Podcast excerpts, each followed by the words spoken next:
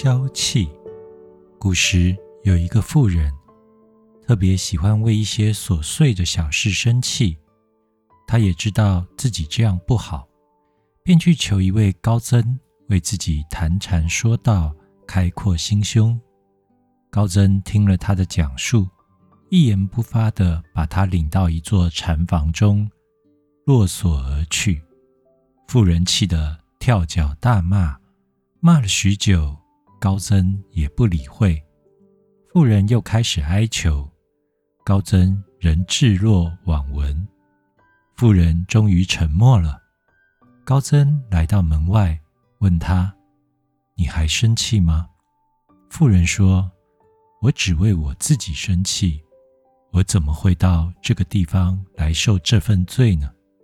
连自己都不原谅的人，怎么能心直如水？”高僧拂袖而去。过了一会，高僧又问他：“还生气吗？”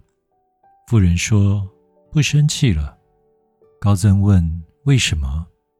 妇人回答：“气也没有办法呀。”高僧说：“你的气并未消逝，还压在心底，爆发后将会更加剧烈。”高僧又离开了。